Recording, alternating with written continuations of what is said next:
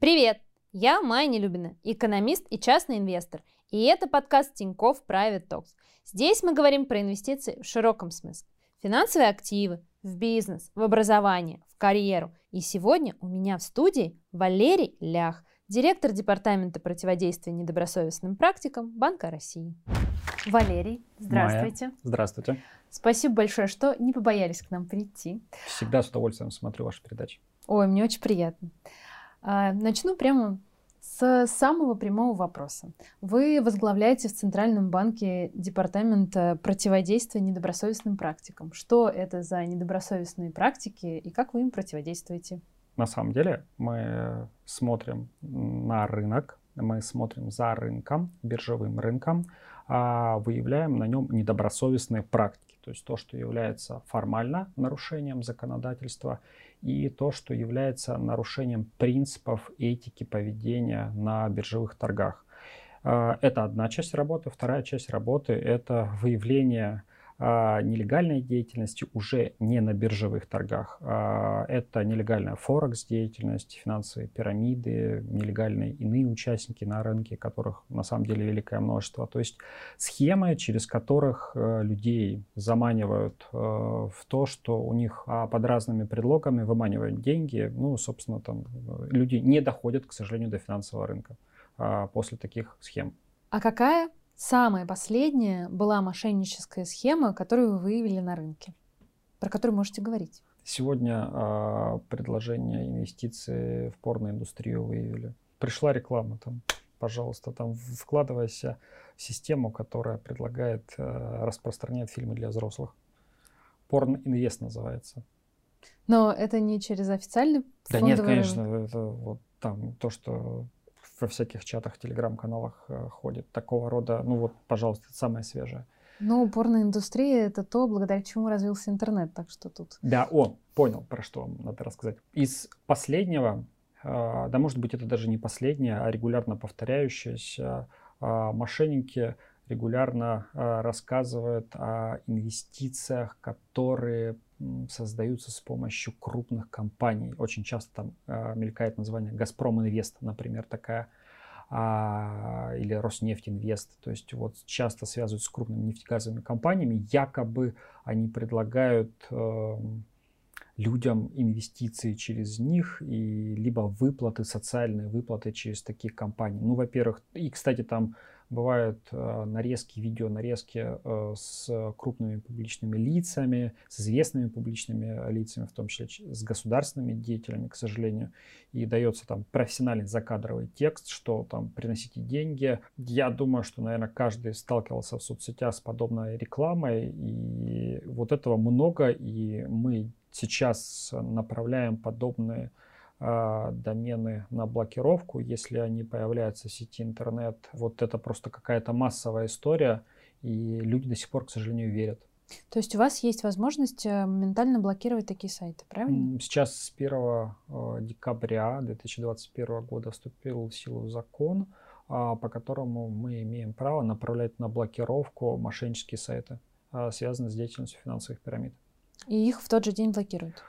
Как только направляем, да, блокируют. Да. Ну, то есть есть механизм, там, который, через, проходя через который, собственно, сайт блокируется. Ну, опасность финансовых пирамид в том числе в том, что они, а, люди о них знают. То есть люди имеют доступ к ним. То есть мы же не можем запретить э, деятельность этой компании, она не поднадзорна нам, на нее не действуют никакие бумаги, никакие там предупреждения. А как можно прекратить их деятельность, в том числе прекратить распространение информации о них через сайты, а, либо через рекламу, которую они размещают. И вот это как раз способ а, предотвратить то, чтобы люди вкладывали деньги финансовые пирамиды и предотвратить возможность вообще узнавать об этих финансовых пирамидах. Какая самая впечатляющая схема э, была за последнее время?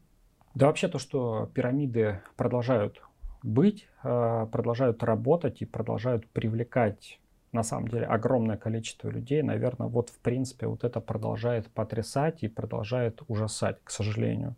То есть, э, с одной стороны, люди понимают, что они несут деньги финансовые пирамиды, а понимают, что финансовые пирамиды в первую очередь кидают откровенно людей и не возвращают деньги, но все равно несут эти деньги в надежде на то, что можно заработать. Ну, то есть э, кто-то пытается а, поймать рыбу в унитазе, я бы так это называл, и не ловят, и теряют деньги. И вместо того, чтобы принести их, ну, в конце концов, на фондовый рынок, там, на вклад в банке, вот несут, несут, несут. И, к сожалению, их много. Зачастую они не только теряют все, но иногда еще остаются должны, потому что э, попадают вот в ловушку социального инжиниринга, то есть их э, заманивают, они отдают не только те деньги, которые у них есть, но они идут в банк или микрофинансовую организацию, берут там кредит и отдают еще и эти деньги. Там могут продавать свое имущество, отдавать деньги, вот брать, опять же, кредиты, а в конечном итоге оказываются должны. Пирамида. Давайте дадим этому определение, просто чтобы люди тоже могли как-то их э, быстрее вычислять. Как найти финансовую пирамиду, да. Да? или как определить финансовую да. пирамиду? Существует несколько правил. А, главное правило – это то, что у такой компании нет лицензии Центрального банка. Для того, чтобы финансовая компания могла работать на территории нашей страны, у нее должна быть лицензия Центрального банка, либо она должна быть в реестре Центрального банка. Проверить это можно буквально за две минуты на сайте Банка России, зайдя э, на сайт Банка России, введя название компании, которая вас интересует, и там будет показано, есть или нет у этой компании. Есть еще специальный список, который мы начали вести уже полгода. Там э, обозначены компании, которые являются финансовыми пирамидами, по нашему мнению, либо у которых есть признаки, яркие признаки финансовых пирамид или нелегальной деятельности. Тоже там есть специальный список, можно пробить по названию, что называется.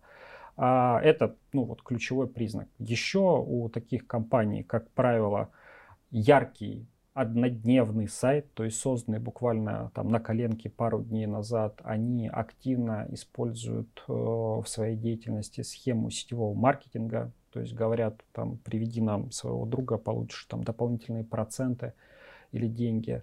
Uh, у них, как правило, переводы на карты uh, и не на конкретные там счета без договоров. Естественно, они переводят деньги. Uh, может быть яркая реклама, в которой они обещают проценты, ну, несравнимые с банковскими вкладами, гораздо выше банковских вкладов, и говорят, что там застраховано, у нас нет лицензии, но у нас зато есть полная страховка. Не бывает такого совершенно. А показывают лицензии каких-нибудь иностранных э, регуляторов, ну, откровенно говоря, Филькины грамоты. Э, есть много вот таких вот критериев, как можно выделить финансовые пирамиды. Э, у меня есть лично внутри меня один – если я вижу компанию и думаю, что это финансовая пирамида, ну, у меня есть подозрение, что это финансовая пирамида, а на 100% финансовая пирамида оказывается. Если у вас есть подозрение, а не финансовая или пирамида это? Наверняка. А какой типичный портрет жертвы финансовой пирамиды или другого похожего мошенничества? Это может быть э, человек любого возраста, ну, естественно, там, любого пола, любого дохода. А, как правило, э, в финансовых пирамидах а, средняя сумма, которую теряют, может быть, она не так высока, то есть это в районе 50-100 тысяч рублей. Ну, это там условно средняя, да, но, естественно, люди могут приносить туда и миллионы, и десятки миллионов рублей в том числе, то есть могут приносить и свои накопления, и там взятые взаймы у родственников.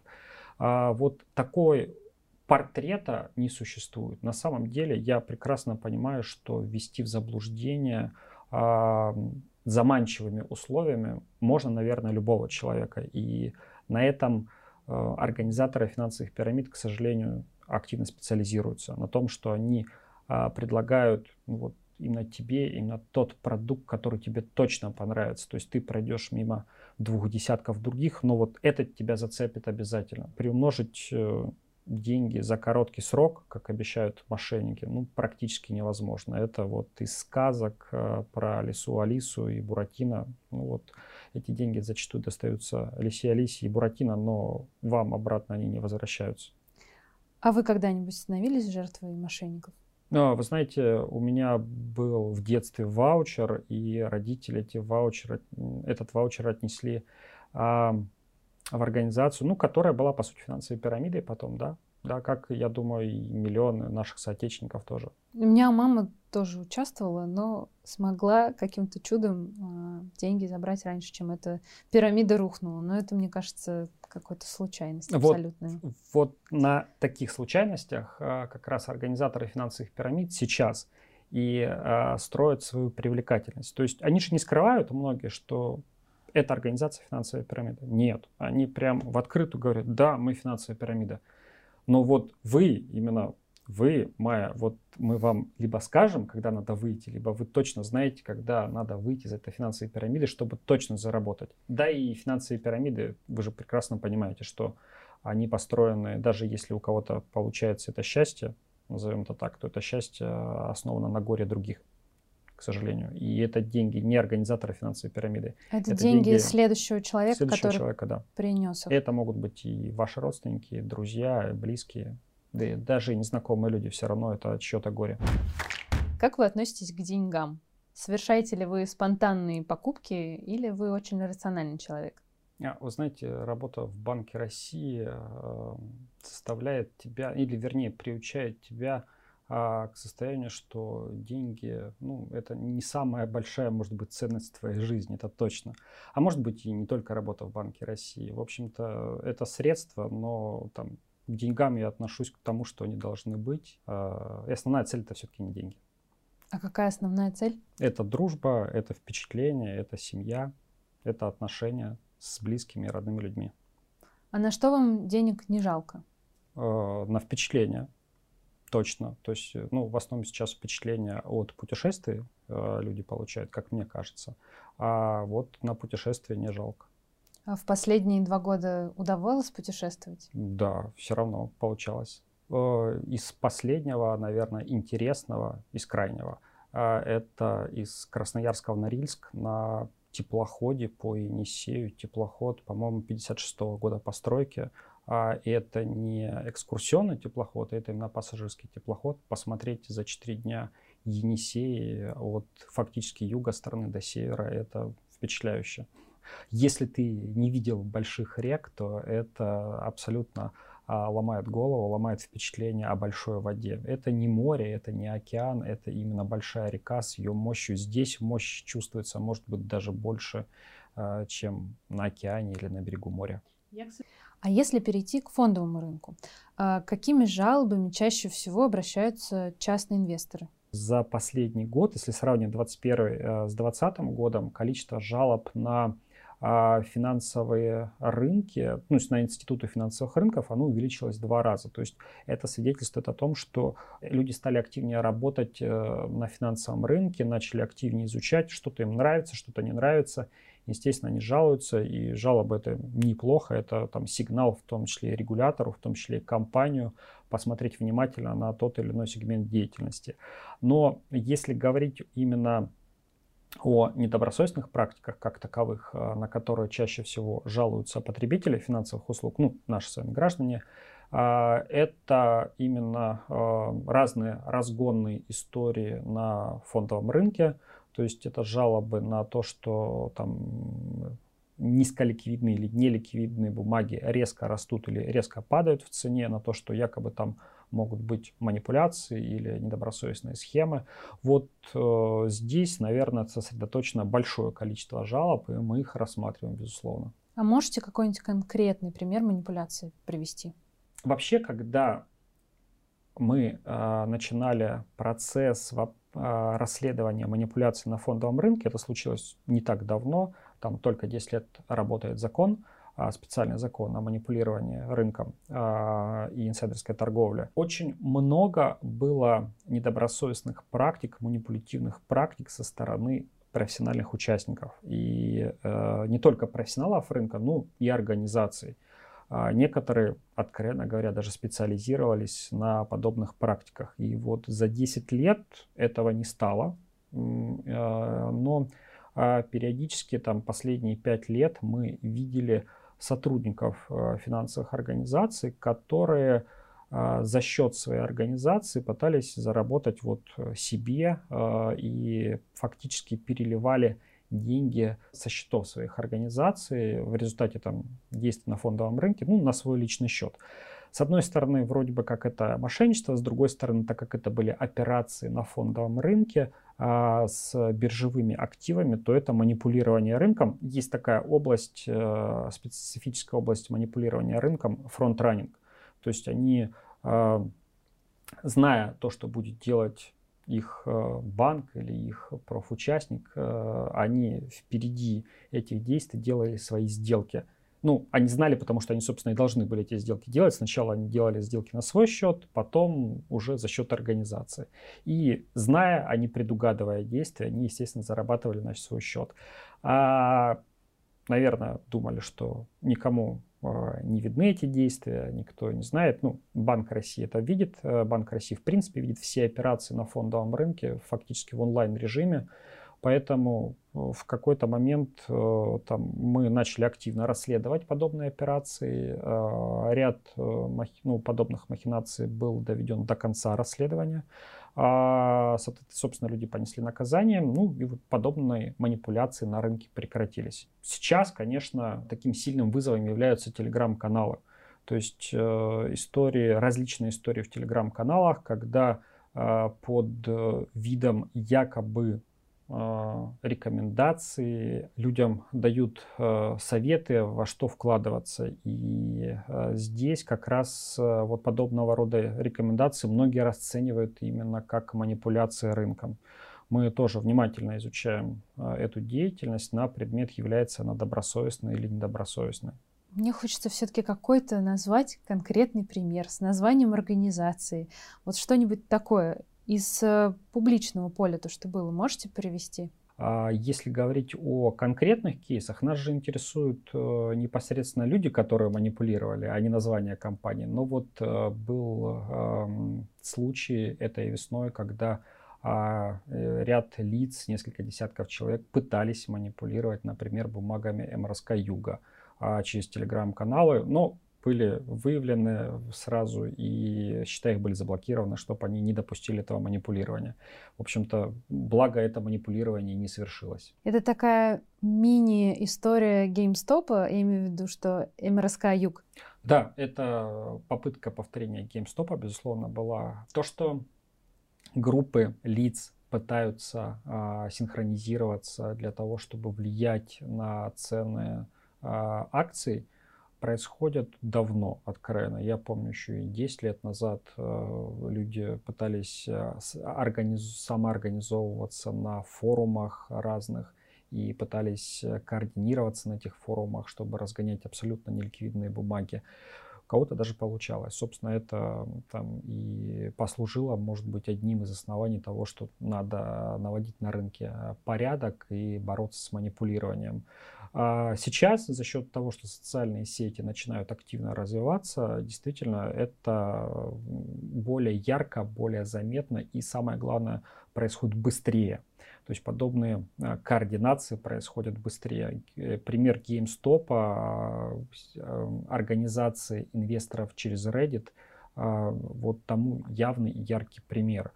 Такое может происходить, а, но, собственно, наша задача отслеживать и создавать такие условия, при которых люди не будут заинтересованы в участии в подобных а, организациях, подобного рода манипуляциях. Ну, то есть люди, которым были заблокированы счета и по которым э, проводились разбирательства, я думаю, точно не повторят своих ошибок, потому что понимают, что а, достаточно длительное время находиться без счета, без возможности управлять своим счетом, это достаточно больно, и а, лучше не повторять подобного ради потенциальной сиюминутной прибыли. А, но, но это же вот э, кто-то этих людей организовывает на подобные совместные действия, не надо забывать, что всегда в манипуляциях есть еще и тот манипулятор, который может манипулировать на последующие манипуляции. И не факт, что кто-то вначале не скупил эти ценные бумаги в надежде заработать на тех, кто решит э, купить их потом. Купить и сманипулировать в свою очередь уже сам. Как конкретно вы выявили, что это произошло? То есть вы увидели какую-то нездоровую деятельность или как вы это отловили? Вы знаете, у нас есть ситуационный центр в Банке России, который э, как раз создан для того, чтобы выявлять а, аномалии на рынке, для того, чтобы следить онлайн, в принципе, за рынком. И он работает э, в течение всего того времени, пока идут биржевые торги. И там а, и автоматизированная система стоит, и роботы стоят, и люди работают, которые как раз нацелены на то, чтобы выявлять аномалии, рассматривать эти аномалии на предмет того, являются ли эти аномалии недобросовестными практиками, ну или просто случайностью, а, смотреть за информационным фоном, за тем, что влияет на торги, а, смотреть на то, как развиваются потенциальные микрошоки на рынке. А отрицательные цены, это же тоже, получается, аномалия на рынке. Вот э, как э, вы регулировали этот вопрос? Отрицательные цены – это такой черный лебедь рынка, безусловно. А, но отрицательные цены а, изначально а, были на, не на российском рынке, они были в Чикаго. То есть на российском рынке торгуется уже производный контракт на Чикаго, соответственно, изначально все-таки отрицательные цены образовались на иностранном рынке. Поэтому это задача иностранного регулятора расследовать э, на предмет потенциальной возможности манипулирования, что происходило. Подобные расследования длятся долго, а, и не факт, что там через два года мы получим какой-то конкретный итог а, мнения регуляторов, местных регуляторов американских о том, что происходило в тот момент времени. То есть такие расследования могут длиться и 3, и 5 лет. А вы выявляли какие-то манипуляции на рынке, связанные с криптовалютами? У криптовалюты есть множество разных э, недостатков, и э, для инвестора, физического лица, например, ну и не только физического лица, опасность криптовалюты во множестве э, случаев, во множестве действий, но э, один из основных это то, что как раз э, криптовалютой легко манипулировать. И не факт, что этим не занимаются в принципе. А, потому что та волатильность, которая существует на рынке криптовалют, разных криптовалют, ну, как бы это явно кто-то продает э, в конкретные моменты много криптовалюты, тогда она обваливается. Кто-то, наоборот, покупает криптовалюту, естественно, она тогда растет. И вот а, так как нет рынка, криптовалюты никто и не расследует манипуляции на этом э, рынке. Соответственно, и любые действия на рынке криптовалют, э, связанные с манипуляциями, а, остаются безнаказанными. А возможно ли, что криптовалюту разрешат э, в России? Мы э, отрицательно относимся к криптовалюте, э, безусловно, и не поддерживаем любое ее обращение у нас в стране. Но при этом, получается, вы не можете сейчас никак э, ограничивать э, операции, которые физические лица совершают с криптовалютой, потому что они сами решили это совершать, правильно? Они сами решили это совершать и совершают э, на криптовалютных биржах, которые не на территории России. На территории России нет криптовалютных бирж. Но вот то, что люди торгуют, они все-таки торгуют за рубежом. И тут тоже надо понимать, что опасность этих действий высока, а с одной стороны, людям предлагают криптовалюту, которая непонятно какой актив. С другой стороны, зачастую э, людям предлагают вложиться якобы в криптовалюту. За этим стоит откровенное мошенничество или очередная пирамида. Да, и опять же, возвращаясь к вопросу пирамид, сейчас многие пирамиды эм, стремясь избежать дополнительной ответственности, как раз принимают деньги исключительно через криптовалюту. Ну, вложения в пирамиды принимаются через криптовалюту, а не через фиатные деньги. А теперь неожиданный поворот. А, Саксобанк, который славится своими шокирующими прогнозами под Новый год, опубликовал очередной сценарий, который звучит так. Инвесторы-женщины объединяются в армию и обвалят акции компаний, дискриминирующих женский пол. Возможно ли это? Интересно, что это за компании такие? А... Ну, любые компании, которых, например, меньше топ-менеджеров женщин, чем мужчин. Или такие истории, как э, в Activision Blizzard э, с покрытием домогательств. Ну, конечно, подобная аналитика скорее из разряда действительно забавных случаев, но я бы не стал рекомендовать э, данным аналитикам публично пред, предлагать такого рода прогнозы, а, потому что для кого-то это может послужить сигналом к действию. Ну, то есть э, женщины на Reddit объединятся и все. Не знаю. Не знаю, вполне возможно. Но если они, если они только прочитают этот прогноз, возможно, но им надо будет договориться на предмет того, а, к какому активу у них а, самые большие претензии.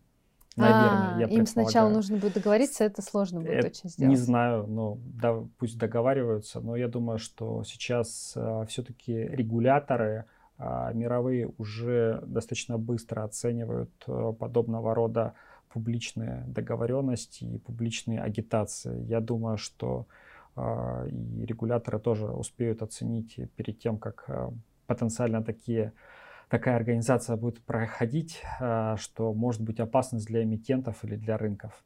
А тогда про вообще иностранные э, компании, которые, например, внесены вот в этот список... Э, Warning list. Да, Interactive Brokers и э, Exanta принципе, казалось бы, приличные компании, но почему-то они были в этот список включены. Почему? Казалось бы, но казалось бы, казалось бы, э, если бы они действовали на территории э, своей основной юрисдикции э, и у них не было лицензии на эту деятельность, наверное, а их регулятор признал бы их деятельность незаконной на территории их родных юрисдикций лицензии у них есть. А, при этом они действуют на территории нашей страны также без лицензии, предлагают свои услуги гражданам без лицензии. А у нас по законодательству а, предлагать услуги на финансовом рынке, финансовые услуги имеют только право компании, у которых есть лицензия Банка России. У компании лицензии нет. Они свою деятельность предлагают, ведут ее из-за рубежа а, риск того, что вы в случае каких-то проблем будете разбираться с ними, он высок, и вероятность того, что это вы будете делать в иностранной юрисдикции, также высока. То есть э, российское законодательство а, вас защитить не может. Российский регулятор, Банк России, вас защитить не может. Мы предупреждаем граждан о том, что Банк России в случае, если вы взаимодействуете с такими организациями, вас никоим образом защитить не сможет. А какие-то санкции на них были или наложены за то, что они рекламируют свои услуги в России, а ведут свою деятельность за рубежом? Ну, мы э, считаем, что предупреждение граждан достаточно э, для того, чтобы на текущий момент достаточно для того, чтобы а, привлечь внимание к такого рода деятельности. И ну, компании не ведут работу в России, у них нет офисов в России, а нет юридических лиц в России, естественно, поэтому тут кому-то применить штрафы невозможно, они работают из-за рубежа. Это трансграничная услуга, так называемая. А, к сожалению, очень много нелегальных форекс-компаний действуют аналогичным способом. Они регистрируются где-нибудь на Карибских островах э, там, или в иностранных других государствах, неважно на самом деле где, просто за рубежом, и предлагают свои услуги из-за рубежа. У них есть э, иностранное юридическое лицо, пусть даже там ни одного человека в офисе не сидит, и предлагают услуги нашим гражданам, псевдоуслуги на самом деле, потому что в большинстве случаев это никакая, не форекс деятельность, это просто ну, такое откровенно мошенничество под видом форекс деятельности. Ну а как их тоже определить, вот этих форекс мошенников? Как у них должна быть лицензия. Лицо? То есть, если ты хочешь предоставлять услуги на территории нашей страны на рынке Форекс, то ты должен получить лицензию Банка России. Таких компаний 4, у которых есть лицензия Банка России на рынке Форекс. Все остальные действуют незаконно. Если они действуют незаконно, то шансов э, при какой-то конфликтной ситуации получить что-то обратно, ну, мало. А вы вообще как лично к Форексу относитесь? Ну, все-таки Форекс это гораздо в большей степени гэмблинг, нежели чем какие-то инвестиции. Если у человека есть э, желание играть, именно играть, то ну, запретить ему нельзя. Вот, пожалуйста, есть Форекс. Если все-таки у тебя есть э, желание именно инвестировать, сохранять, приумножать, то все-таки фондовый рынок это то место, где ты можешь это делать. И, естественно, лицензированные финансовые посредники это то, с кем ты должен взаимодействовать для этого. Сейчас очень много людей вышло на фондовый рынок. Мы с вами знаем, что там вообще космический рост э, людей, зарегистрирующих э, брокерские счета. А, и Банк России активно за этим следит и, например, некоторые инструменты запрещает неквалифицированным инвесторам. Вы как считаете, как дальше будет развиваться эта ситуация? И не знаю, не то чтобы насколько это правильно или нет, но стоит ли людей сразу так ограничивать или, или не стоит? Ну, вообще-то здесь нет ограничений, то есть тебе нужно пройти тестирование все-таки для того, чтобы получить доступ э, к такого рода э, операциям, инструментам. А, и даже если ты не проходишь тестирование, у тебя есть возможность совершать на определенную сумму операции. А, пусть она небольшая, но тем не менее такая возможность есть. А вообще тестирование — это очень хороший инструмент, и мы считаем, что его введение будет способствовать э, большему пониманию рынка, большему пониманию рисков, ну и оценке брокерам своих клиентов и более углубленной работе брокера со своими клиентами. А, вообще мы регулярно исследуем, что происходит на рынке, исследуем поведение физических лиц, клиентов, э, брокеров на рынке, а смотрим, кто из них зарабатывает, как они зарабатывают. По статистике мы видим, что люди, которые получают э, среднюю нормальную доходность, это люди, которые совершают порядка, ну, не больше 10 операций в квартал. А, это даже там не одна операция в неделю, скажем так. А, естественно, чем меньше а, количество операций э, с ценными бумагами, тем больше вероятность того, что ты будешь получать э, более высокий доход. Но а, люди, которые получают сверхдоходности, ну то есть очень высокие доходности на рынке, они, их не больше 10% на рынке, э, но они а, активно на рынке торгуют. И это может быть несколько операций в течение одного дня. При этом, если ты рассчитываешь на сверхдоходность, то ты должен понимать, что с той же долей вероятности у тебя будут и большие убытки. То есть мы видим две группы людей, которые совершают ну, большое количество операций, Одна из них э, достаточно сильно выигрывает, и другая достаточно сильно проигрывает. Это 50 на 50, э, зависит, естественно, от твоей квалификации, от времени, которое ты посвящаешь обучению, работе на рынке, пониманию рынка, исследованию рынка. И если для тебя это просто гэмблинг, просто игра именно, то ты, скорее всего, потеряешь э, деньги на фондовом рынке. А для того, чтобы получать сверхдоходности, действительно надо много заниматься вот именно э, собственным обучением и работой э, с управлением своими собственными инвестициями. Но когда ты получаешь сверхдоходности, это же может быть и инсайдерская торговля. Вот как вы инсайдерскую торговлю выявляете?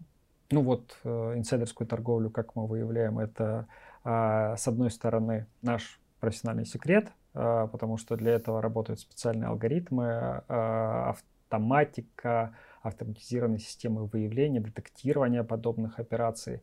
А мы смотрим подозрительные операции, ну а потом уже расследуем, было ли за этими подозрительными операциями, подозрительной доходностью случайность, или это не случайная случайность, и у людей была какая-то информация о потенциальных сделках или потенциальных корпоративных новостях. А как вы доказываете, что все-таки был факт инсайдерской торговли? То есть вы приводите какие-то документы, да, у нас э, есть право и запрашивать документы, и, естественно, делать выводы на основании этих документов. То есть э, у нас есть возможность э, пригласить к себе и опросить людей, э, и мы этой возможностью действительно пользуемся для того, чтобы узнать как минимум мнение разных сторон и понять вот мотивы людей, которые совершали операции.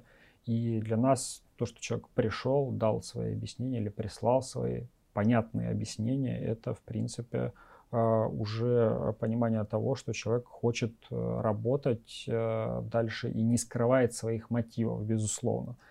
А, на основании документов, на основании исследования рынка мы делаем свои выводы на предмет того, была ли инсайдерская торговля действительно или не было. Ну, опять же, система а, понимание того, вот э, до этого человек э, этой бумагой не торговал, например, а тут вдруг э, один раз торговал и сразу получил доход именно в момент выхода корпоративной новости какой-нибудь и получил огромный доход и больше после этого тоже не торговал, например. А, или вообще только что на рынок зашел и сразу получил доход и больше тоже не торговал, или торговал там всегда в убыток, а тут вот резко начал получать доходности, причем на одном инструменте. Ну, то есть существуют разные способы э, понять и детектировать аномальное поведение человека, ну а дальше наша работа доказать, что это аномальное поведение было не случайным. Но это же дорого получается, это все детектировать. То есть это все равно скорее всего, выявляются случаи инсайдерской торговли а, на крупную сумму, правильно? Ну, то есть, если крупная сделка произошла. Если мелкая какая-то, навряд ли же вы что-то выявите. Ну, мы э, все-таки смотрим на аномалии на рынке, угу. именно на аномалии. То есть, что странное случилось на рынке, уже потом на деньги и тех лиц, которые совершали эти операции. Поэтому э, как бы сумма а, на которую, которую человек получил в рамках а, инсайдерской торговли, она на самом деле не принципиальна для нас. Она скорее принципиальна для квалификации его действий там, на предмет уголовной либо административной, но мы все равно смотрим и все равно проверяем. То есть э, так или иначе любую деятельность, которую мы квалифицируем как инсайдерскую, мы расследуем вне зависимости от ее величины. Почему это делаем, несмотря на то, что это дорого? Вот если инсайдерская торговля, манипулирование рынком, которые, в принципе, всеми инвесторами считаются наиболее а, значимыми злоупотреблениями на бирже, если они будут восприниматься как норма, к этому рынку доверия не будет. И поэтому стоимость э, выявления подобных э, недобросовестных практик точно несравнима с ценностью рынка, э, который выстраивается в результате добросовестного поведения всех сторон. Да, это поведение обеспечивается в том числе и страхом за наказание, потому что вот сила регулятора в том, что он точно будет выявлять подобные недобросовестные практики. Может быть, пройдет год, может быть, пройдет два года или три года, но там в любом случае недобросовестные практики будут выявлены. И неотвратимость наказания – это в определенной степени поддерживает э, чистоту рынка. У меня еще вопрос про вашу внутреннюю кухню. Э, я вот вас слушаю, слушаю и понимаю, что вы достаточно независимый департамент. То есть э, вы сами выявляете э, мошеннические схемы, сами их блокируете. А каким-то образом а, руководитель Центрального банка участвует в вашей деятельности? Хороший вопрос. А, конечно, направление и поручение на проведение проверок а, дает руководство Центрального банка. То есть а, Эльвира Сахибзадовна дает вам направление? Ну, давайте мы не будем Хорошо, рассказывать конкретно схемы, но в принципе закон о манипулировании инсайде, он построен так, что проверки на предмет манипулирования инсайда – может проводить только центральный аппарат Банка России. Ну, в Банке России есть региональные подразделения. Вот э, проверки на инсайты манипулирования проводит только центральный аппарат. И поручение на проведение проверок дается только председателям Банка России, либо первым зампредом. Никто иной не может э, поручить открыть проверку. Это связано с конкретными а, действиями, потому что только в рамках проведения проверки Банк России может запрашивать ну, очень большой массив информации, и у него на это есть право, а, компании обязаны предоставлять эту информацию. Мы, опять же, можем выходить э, с проверками там, на место, а копировать информацию на местах. Э, в общем-то, это достаточно большие полномочия, они сосредоточены в узкой сфере инсайда манипулирования. Ну вот ровно поэтому такой механизм законодатели и предусмотрели. А какие у вас любимые фильмы про фондовый рынок? Безусловно, из последнего это э, «Волк с Уолл-стрит». Ну, наверное, там то, что смотрели многие. Вообще э, про фондовый рынок начали сериалы снимать, откровенно говоря. Э, вот из последнего такого крупного, интересного, что мне нравилось, это «Миллиарды». А, ну, чуть-чуть и про нашу работу в том числе, про то, как расследуются манипуляции на фондовом рынке. Таких э, фильмов много, но начинать я все-таки советую с чтения книг, а не с просмотра фильмов. И Драйзер, э, естественно, всем, а, всем могу рекомендовать Драйзера. Ну, вообще, Ильфа и Петрова для начала стоит прочитать, наверное, каждому. Чтобы понимать, как действуют мошенники? Да, Драйзер это финансист, вы имеете Да, в виду? да, да. Там трехтомник.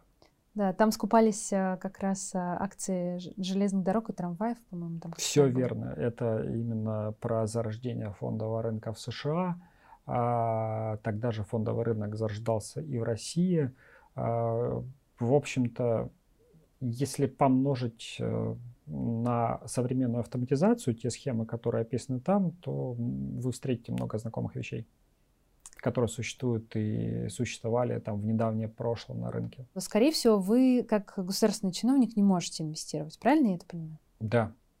Да, есть я вы- не могу инвестировать как служащий Банка России. Более того, с учетом того, что вот я руковожу ситуационным центром, в том числе Банка России, и фактически вижу весь рынок, а, ну, наверное, там я обладаю максимум информации о рынке, который возможен. Я не могу себе в любом случае позволить э, там инвестировать на фондовом рынке. У вас слишком много информации, С- точно инсайдерская торговля будет, правильно? Э, Это даже не инсайдерская торговля будет, это в принципе неэтично по отношению к рынку и э, по отношению к моей деятельности, именно заниматься инвестициями на фондовом рынке, как бы мне этого не хотелось. Но э, есть ограничения, и я должен их соблюдать, в том числе для того, чтобы не допускать недобросо... ну, не допускать э, такого отрицательного примера. В доверительное управление вы тоже не можете деньги передать? Нет. То есть у вас полный Ну, запрет? у меня полный запрет, и фактически там я с фондовым рынком никакого взаимодействия частного э, не имею, только профессиональное. А как вы копите деньги? Из-за этого только депозиты. Депозит? Да. В рублях? Да. И задам, наверное, такой более личный вопрос. Почему вы выбрали именно такой карьерный путь? Почему вы отслеживаете мошенников э, и э, выявляете такие вот недобросовестные практики? Почему именно так? А, Во-первых, это действительно интересно. Интересно э, выявлять подобного рода действия, потому что они каждый раз разные. А Недобросовестные практики на фондовом рынке, они не бывают одинаковыми всегда. То есть люди придумывают новые схемы. Естественно, для многих, тех, кто расследует подобные а, схемы, интересно именно соревнования умов, можно так сказать, э, э, добиваться того, что ты всегда раскроешь вот такую а, новую схему. Ну, можно назвать ее интересной, но, по крайней мере, новую.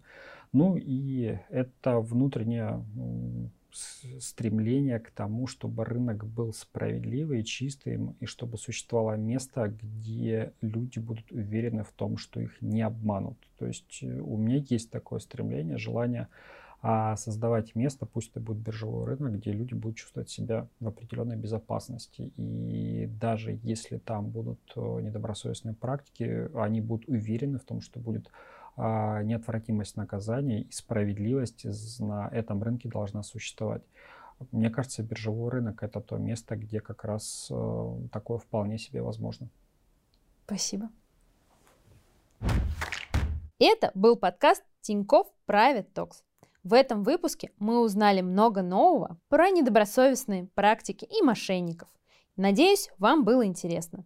Нас можно слушать на всех популярных подкаст-платформах. Ставьте нам оценки и рассказывайте про наш проект друзьям.